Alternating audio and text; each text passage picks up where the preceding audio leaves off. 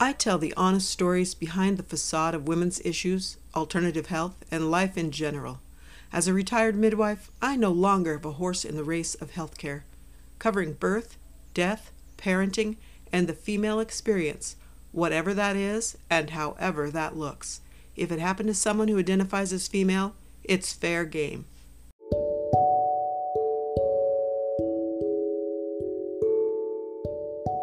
Welcome to my show, Midwife Talks. I'm Lindy Casey, retired midwife.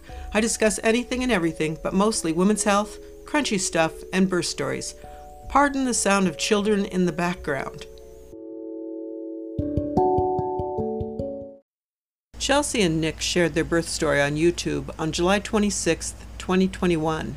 They're popular YouTubers with one and a half million followers for subscribers. I wondered if their choice to have a home birth had anything to do with the ongoing pandemic that caused a lot of people to choose home birth over hospital birth at that time.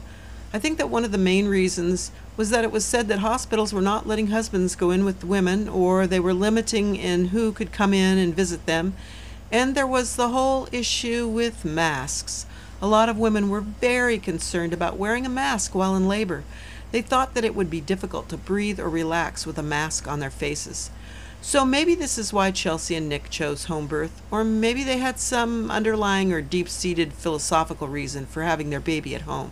I'll be commenting and adding my two cents as I watch this video. As always, I won't be insulting their choices, though I might point out where things could have been better if something else had happened. All of the opinions I express are my own unless I cite sources.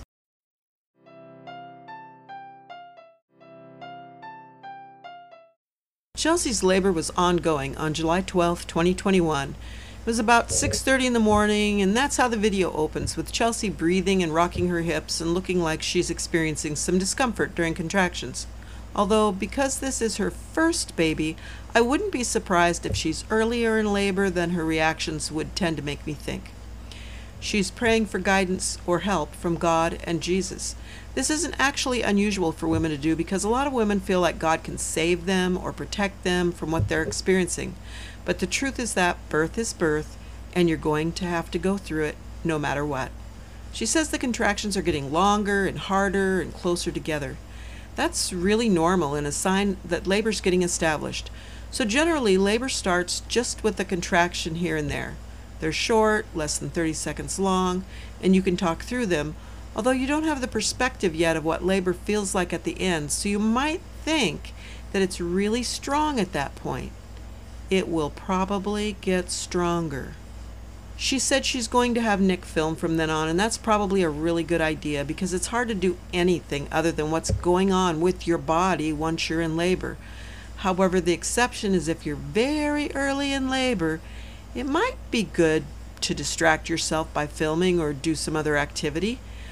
The other side of that coin is that if you're filming, you might be tempted to demonstrate for your viewers what you're experiencing.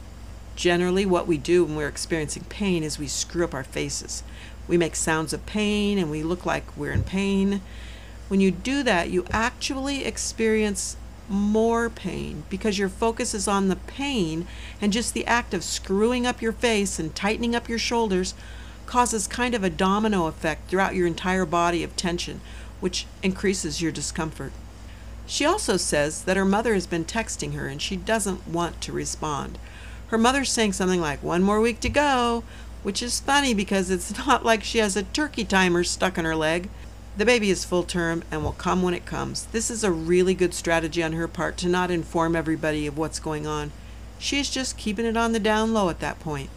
The reason why you shouldn't tell everybody that you're in labor early on is because if it stops, then everybody is anxious about you being in labor. If it continues and you notified them very early in the process, it's possible that they'll, from their own experiences of labor or from movies or stories they've heard, They'll get concerned and antsy and start messaging you that something must be wrong. Your midwife's horrible. You should be at the hospital. You should be taking drugs. All of those comments will increase your anxiety, which also increases your discomfort. Chelsea mentions that she's had three bowel movements in the middle of the night. That's really normal, and whether it's the hormones changing the muscle movement in your intestines or whether it's some other part of labor that causes you to clean out your lower bowels, Whatever it is, it's really common to poop in labor. It is even common to poop at the moment of birth. Nick wasn't there at that moment because she'd sent him to Target to buy her something to wear in the birth pool. She wanted something non revealing or modest as well as not tight. It's pretty common for women to believe that they will want to be wearing something modest when they're in labor. It's also pretty common for women to lose all modesty in labor and just strip off their clothes. Women who would otherwise never take off their clothes in front of people other than maybe their spouse or their doctor will quickly and easily just pull off their clothes, pull up their nightgown, pull off their shirt, because their focus is on what they're going through and not on their modesty. There's no time stamp on the video for these different scenes, so I don't really know how much time has passed but she expresses that she's thinking of all the things she has to do.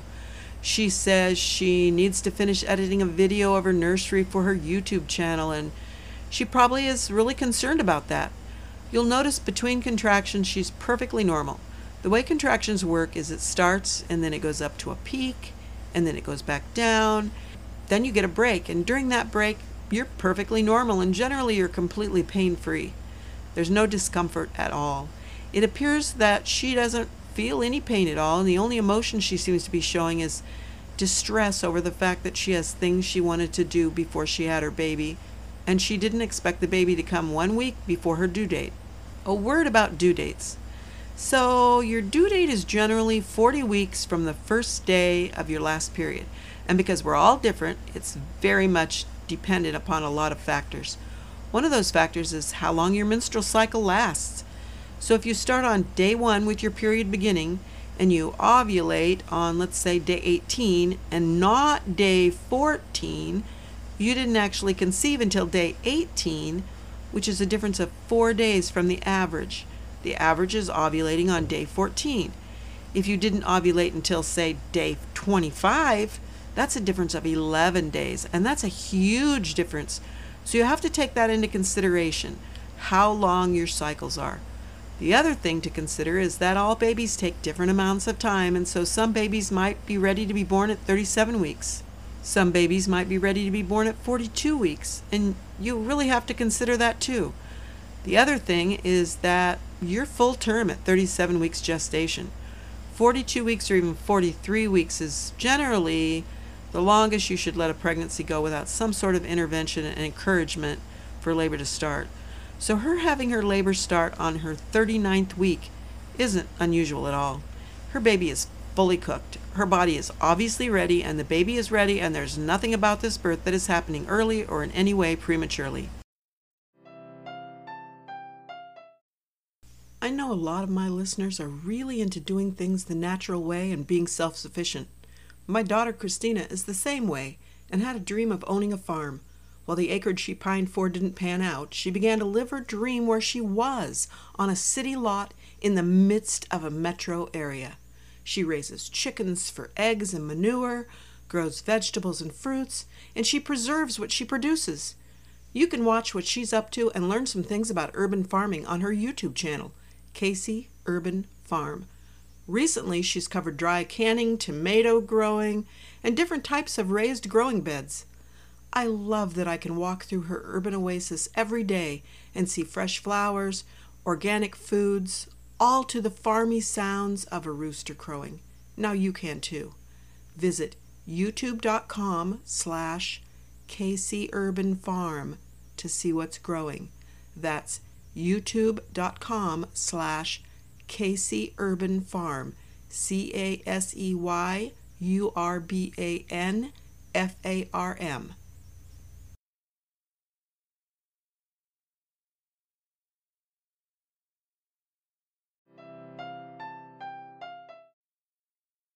At some point, Chelsea and Nick called the doula to come. A doula is a person, usually a woman, who's been trained to provide physical and emotional support to a birthing couple. That support might involve back rubs, it might involve suggestions of position changes, it might involve saying some positive affirmations. I've seen doulas that provided essential oils or special drinks, all sorts of things. Sometimes at hospitals, doulas also act as kind of a go between between the staff and the birthing woman. The reason why that might be useful is because the medical staff usually speaks in medical talk, And so they're using terms or expressions that they're very familiar with and very comfortable using, but that a layman might not understand or it, might even sound scary.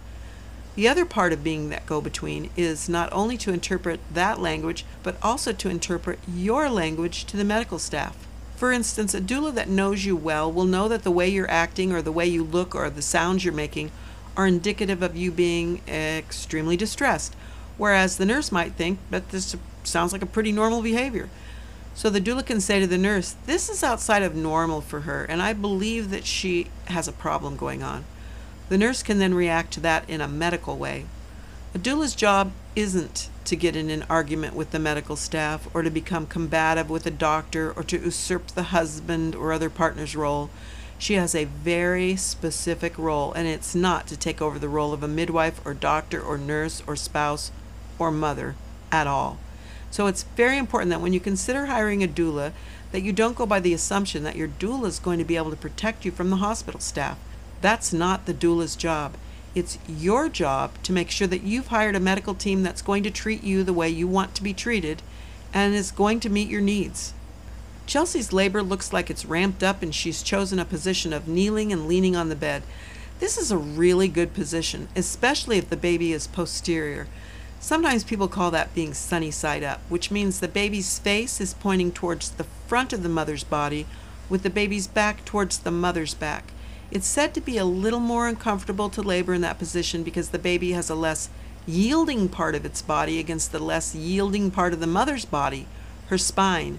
It's considered to be more comfortable and more expedient to have the baby be in an anterior position so that the baby's looking back towards the mother's hip or back, like her tailbone, with the baby's back towards the mother's front so that the baby can sort of curve around with their soft spots towards the mother's back. It also allows for the baby's head to fit into her pelvis better. Chelsea mentions that she's experiencing a dull pain in her lower back between contractions, and the doula questions her about where that pain is and what it feels like. It's pretty common to feel some other sensations between contractions as the baby moves down and labor progresses. The doula gives some other advice about trying to not pay too much attention to it, and Chelsea chooses some different music to listen to, probably to attempt distraction. She's smiling and even chewing gum and has now gotten into the birth pool. Being in a birth pool can be really useful for giving some relief from pain in labor, but it has a limit.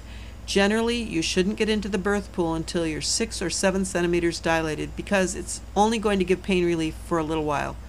You don't want to wear it out and use it up too soon and then not have it available to you when you get to the point where you have to push or when labor gets really advanced.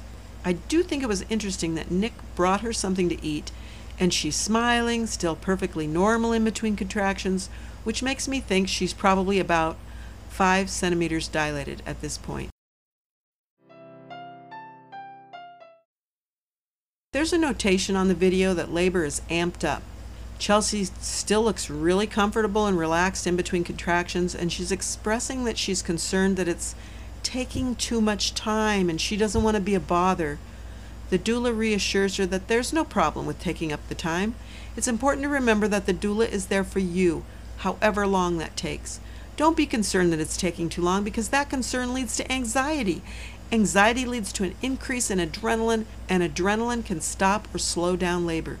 You want to make sure beforehand you understand the limits of your birth team, and if they say, We only stay for five hours, well, that's important to know. I can't imagine a doula ever saying that, but you never know. There might be someone out there that puts time limits on their services. Generally, you call them and they stay until the baby's born. Some of them even stay after the baby's born and help you with some of the early times of getting breastfeeding established and the first time you get up to go pee and making up your bed so that it's comfortable for you to sleep in. At that point, labor did seem to get really strong, and the midwife wasn't there yet. Chelsea was making noises like she was probably in transition or maybe getting close to being fully dilated. She moved to the sofa, and Nick was providing her with a little bit of extra air with a tiny, tiny fan, which I thought was funny. I would probably have gotten out the industrial fan and blasted her so that her hair blew backwards, because it's hard work having a baby, and moms often get really hot. I also thought it was cool that she was starting to make those birth song sounds kind of a humming low sound from the chest. It's really important that you keep those sounds low and from the chest or from the abdomen and not in the throat. Sounds originating in the throat actually cause your throat to get sore and cause muscle tension in your body, which again turns into more discomfort for you. I don't like it when a lady is at the end of her labor on a sofa, and I'll tell you why. If she has a nice sofa and her water breaks or she suddenly starts pushing, the sofa will be destroyed. It's really hard to control the flow of body fluids like blood, water, whatever, to not go down behind the cushions or not go over the edge of the front.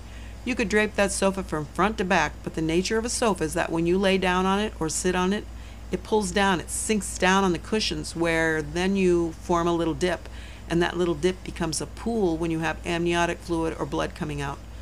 So I don't like ladies to labor on sofas. Also, they're really soft generally, and though really soft sounds like it's a good idea, what happens is your butt sinks down into the sofa. And so if you start pushing suddenly, unexpectedly, then you're pushing your baby out directly into the cushions, which makes it harder for the baby. It makes it harder for the midwife, too. It's just a difficult situation all the way around. I actually like it when ladies labor on the floor. There's a lot of different reasons for that, too, in my mind. One is that you're not mentally constrained by the dimensions of a mattress or sofa or chair or whatever. You can be more free with your position because you've got the whole floor to move around on. You can stretch out. You can do whatever you want. You can make a nest with pillows. Walmart sells cheap pillows that if you don't want to wash them, you could just throw them away afterwards. And with that, you can prop up arms, legs, bellies. You can get up on your hands and knees. You can crawl around. You can really do whatever you want. You can even have a chair right next to you, which can help immensely. All of these things are very good for just positioning. So Chelsea's lying on the sofa, and Nick is there with the tiny little fan pointing at her. She says there's a whole lot of stuff going on inside her body boy, is that ever the truth. There is a lot of stuff going on as labor progresses. As dilation increases, the baby's going to be moving down, hormones are going to be increasing. All of these things puts the lady in a whole different place mentally and emotionally and physically. By 3 p.m., Chelsea was 8 centimeters and back in the tub. Nick mentions that she looks like she just stumbled out of a bar. I thought that was pretty funny because women do have kind of a in the zone look about them when they're in late labor. Their energy is focused in a different way, and they may feel extreme exhaustion. Such extreme tiredness that they cannot even roll over and you have to position their arms and legs for them. They may fall asleep between contractions, even if they had a good night's sleep the night before. In this case, Chelsea's eyes were half masked and she did kind of look a little stoned. I call it being in the zone. One of my clients' husband once called it being zen because you have to sort of just put your head into a different place and if you don't put it in that place. It can be really, really scary or it can be disturbing to the people watching you. You don't want to fight it, you just want to surrender. At that point, it looks like Chelsea had surrendered to labor. She'd come to that physical conclusion, but she'd also come to that emotional conclusion. Although there's no announcement that she's fully dilated, I notice that she's pushing. She's holding on to Nick's hand and pulling it towards her. She's also grasping the side of the birth pool. When the contraction is over, her hand relaxes and she goes back into the zone and seems to just kind of be in her own head. The midwife is obviously there by now and she's checking the baby's heartbeat frequently. It's important to do that because at that point the baby is descending and you want to make sure that the baby still sounds strong and good during and between contractions to indicate that the cord isn't causing any kind of issue or the baby isn't in any kind of trouble. It looked like the midwife had an instrument that is used to break water in her hand. She was definitely at the business end of Chelsea, and she had something long and slender in her hand, and it looked like it was inserted into Chelsea's vagina. It might just be the cord from the Doppler. I really can't be sure. But let me let me just talk about breaking water here for a second. Now, breaking the water is pretty common for a lot of midwives, and many more doctors do this also. The thought is that the water, which is probably a bulging bag at that point with the contractions, impedes birth. And that might be true. It does seem like birth happens pretty quick after the water breaks. But what also happens is that labor feels a lot more intense after your water breaks. You don't have the cushion of water between the baby's head and your bones to sort of soften that sensation during contractions. Nick announces that part of the baby's body is out of her. This is probably the head because no one has said that this is a breech baby. The head is the hardest part to get out because it's the largest part of the baby's body, and it is literally hard. So, getting the head out is the most difficult part. Once the head is out, the body usually comes in the next contraction or the contraction after that. And that is always a moment for rejoicing. It's also kind of funny that it's really almost universal that when people see the baby's head out, they want to touch it. I'm not exactly sure why that is, maybe some instinctual thing that's built into our DNA, but it's almost universal that a husband or midwife will reach out and touch the baby's head at that point. It's not really necessary to touch the baby's head at that point if everything is going well. Someone off camera said the baby doesn't seem to be bothered. Now, when you consider that the baby is being born underwater, so his head is underwater, that might sound like, oh my gosh, the baby's going to drown. The truth is that there's a whole cascade of events that happen as soon as the baby's body touches the air. That's generally when they take in a breath. He was underwater just moments before on the inside of Chelsea, and now he's outside her body, but he's still underwater. And if he's not in any distress, he's not going to attempt to breathe air because he doesn't have air on his face yet. When his entire body is out and his face comes into the air, he will. The cord is still attached, so he's still getting oxygen. He is fine. In this case, the midwife is looking at the baby's face. She's monitoring how he's doing, and she can see if he starts looking like he's distressed and needs to come out faster rather than letting Chelsea take her time pushing out his body.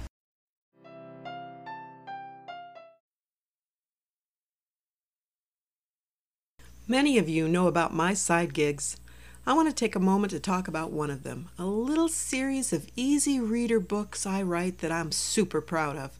It's called Kids on C Street, and it's all about some children who lived on one street in one small town in the 1960s. Hashtag Boulder City, Nevada. Every book includes a list of all the words in the story and has been rated to reading level, which is usually first to third grade.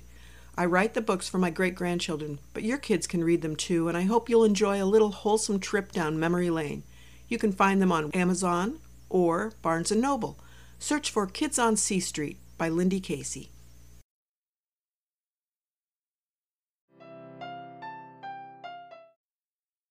With one long extended push, the midwife says, Chelsea, sit up and meet your baby. The baby's been born. It's 5:53 p.m. He's crying, he's pinking up nicely. Chelsea, however, does something interesting.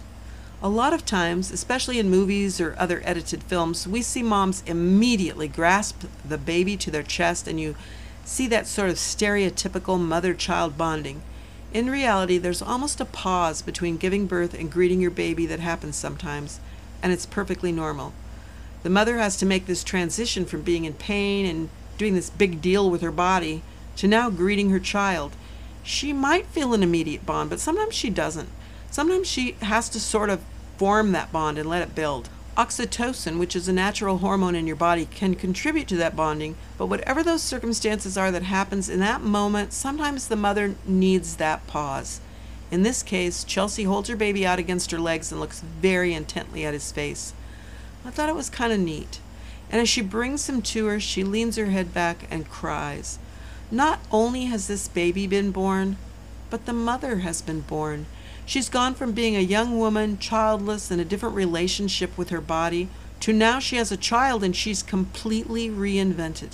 After cataloging all the different parts of her baby and noticing that his nose looks like hers and his ears look like Nick's and how his little bottom feels against her hand, she apologizes again for taking up a lot of her birth team's time.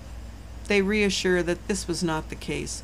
Her labor lasted from the time she began her video till the birth 11 and a half hours, which is really a standard average time for labor.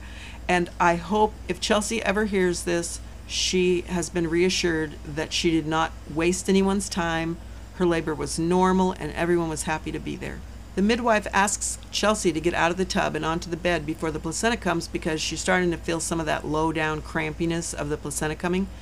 When the placenta comes, it actually usually detaches from the uterus and then kind of sits in the vagina, which right now at that point is stretched out. And it can feel sometimes like you have to poop because it's sitting right on the inside of your rectum. So often, just getting upright will make it come out with a plop. The midwife asked her to get out of the tub and told her to just hold on to the baby because he was still attached. The cord wasn't cut yet, and to get onto her knees. What I always did is I would have the partner get on one side with me on the other, I'd grasp her arm under her armpit with him grasping her arm on the other armpit, and we would just kind of cantilever her up to her feet.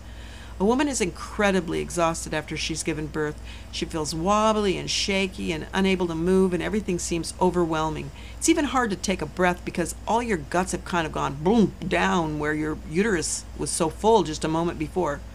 So to ask her to get to her knees and to stand up on her own, hmm, that seems pretty difficult to do.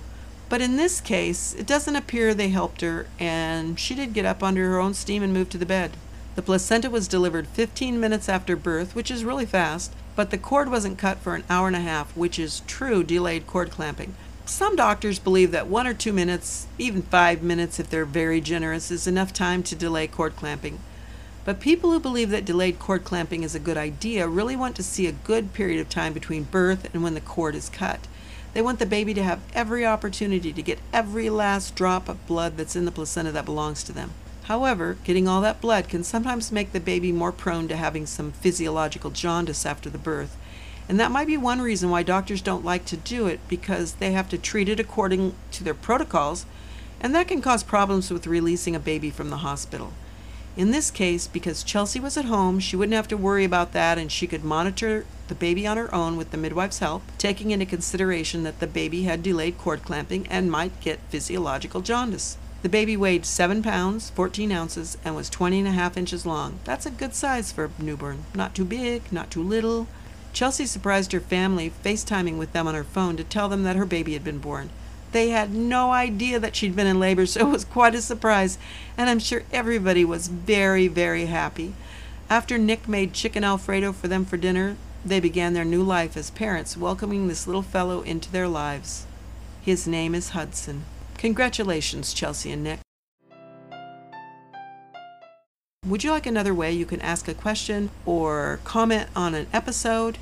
Well, now you can text me at 715 575 9420 with your comments and questions. By texting my number, you understand and agree that I may read and respond to your message in a future episode.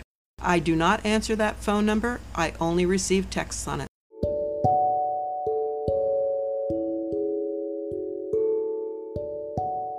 That's all for this episode. Thanks for listening. I appreciate every one of you. And remember, if you want to support what I do, then share, subscribe, and leave a review wherever you get your podcasts. If you have anything you'd like to add to this subject, you can be part of the conversation. Go to anchor.fm slash midwife dash talks and click on the message button. That's anchor.fm slash midwife dash talks. I'll see you in the next episode of Midwife Talks. Links to more information about the topics covered in this show can be found under the podcast tab.